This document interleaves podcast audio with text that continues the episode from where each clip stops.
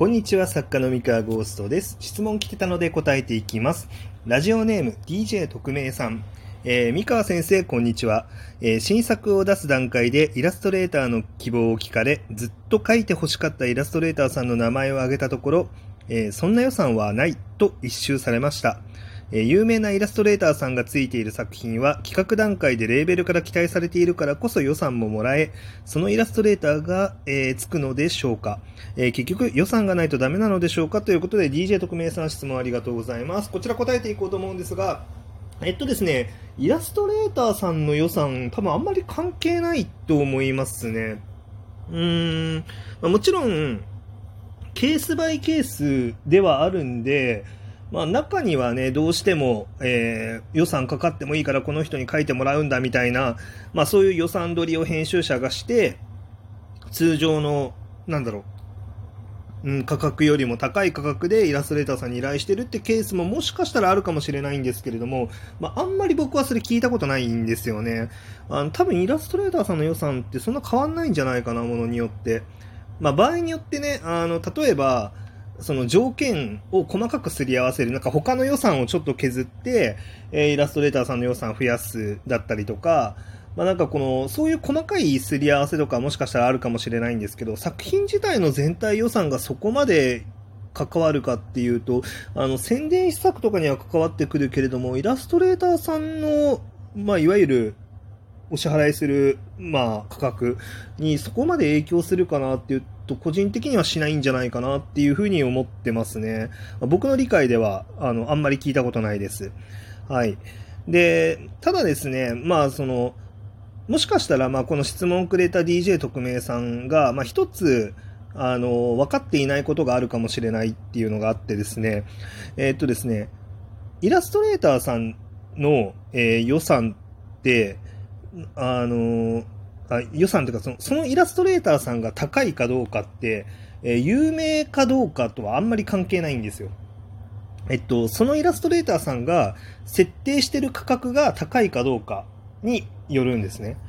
で、あの、まあ、あとですね、あの、ライトノベルのレーベル、まあ、たくさんあると思うんですけど、電撃文庫、富士見ファンタジー、MF 文庫、J、スニーカー文庫、えー、HJ 文庫、オーバーラップ文庫、GA 文庫、ガガガ文庫みたいな感じで、まあ、たくさんあると思うんですけど、えっ、ー、と、レーベルによって、あの、イラストレーターさんの予算も違います。はい。あの、予算とか条件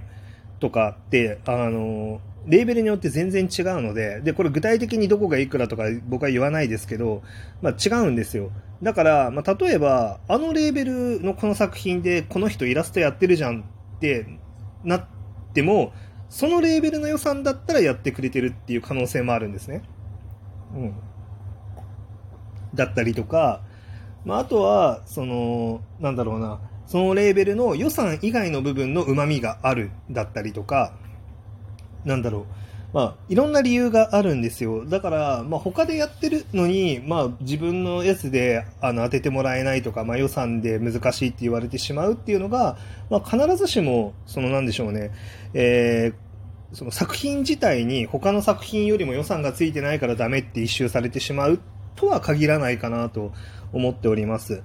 で、えー、あとですね、まあ、他のライトノベルで、まあ、イラストを描いているわけではない有名イラストレーターさんの場合ですね、あ例えばそのゲームとかで活躍されているイラストレーターさんだったりとか、漫画家さんだったりとか、えー、まあ、要はライトノベルでのイラスト実績があまりない人で、なおかつ有名な人、うん、アニメ業界の人とかね、あの、この辺りの人たちって単純に単価が高いっていう可能性があるんですね。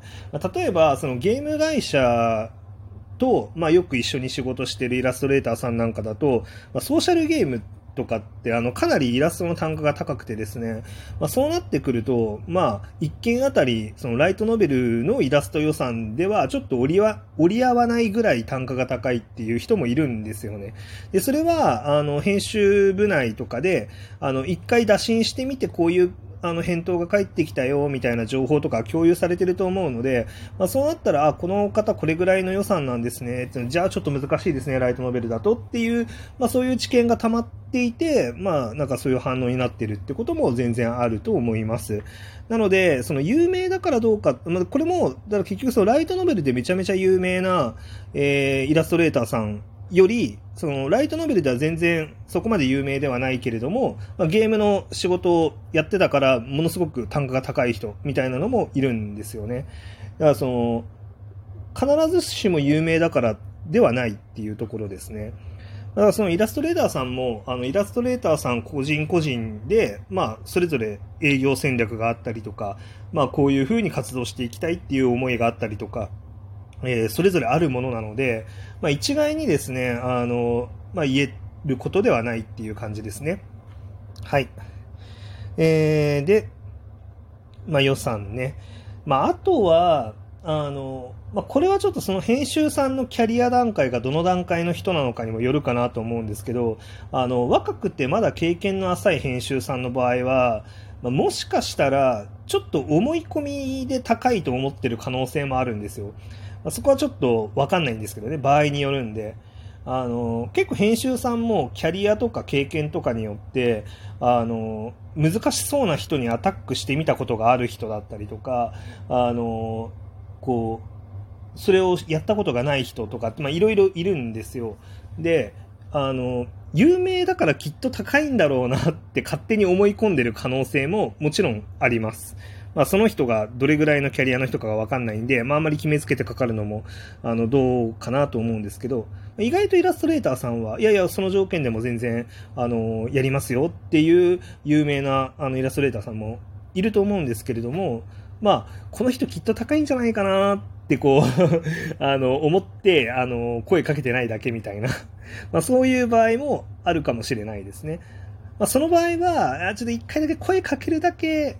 あの、なんか、高いかもしれないけど、試してみるとかどうですかみたいな ことを、ちょっと粘ってみるのも一つの手ではあるかもしれないですね。